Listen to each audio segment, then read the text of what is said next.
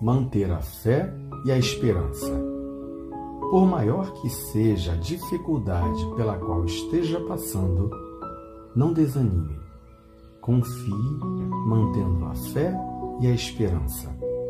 Não se esqueça de que Deus não dá uma cruz mais pesada do que aquela que podemos carregar.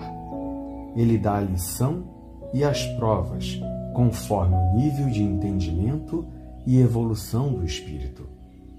Nesta escola chamada Terra, há alunos em diversos graus, alguns mais adiantados, outros mais atrasados.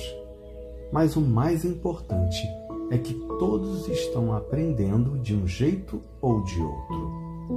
Busquemos compreender as nossas limitações e as dos outros também, sem jamais perder a fé e a esperança.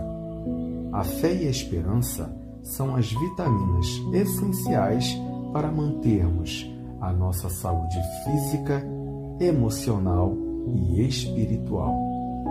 Lembremos-nos de que Jesus está no leme deste barco da vida, nos guiando e nos amparando em todos os instantes.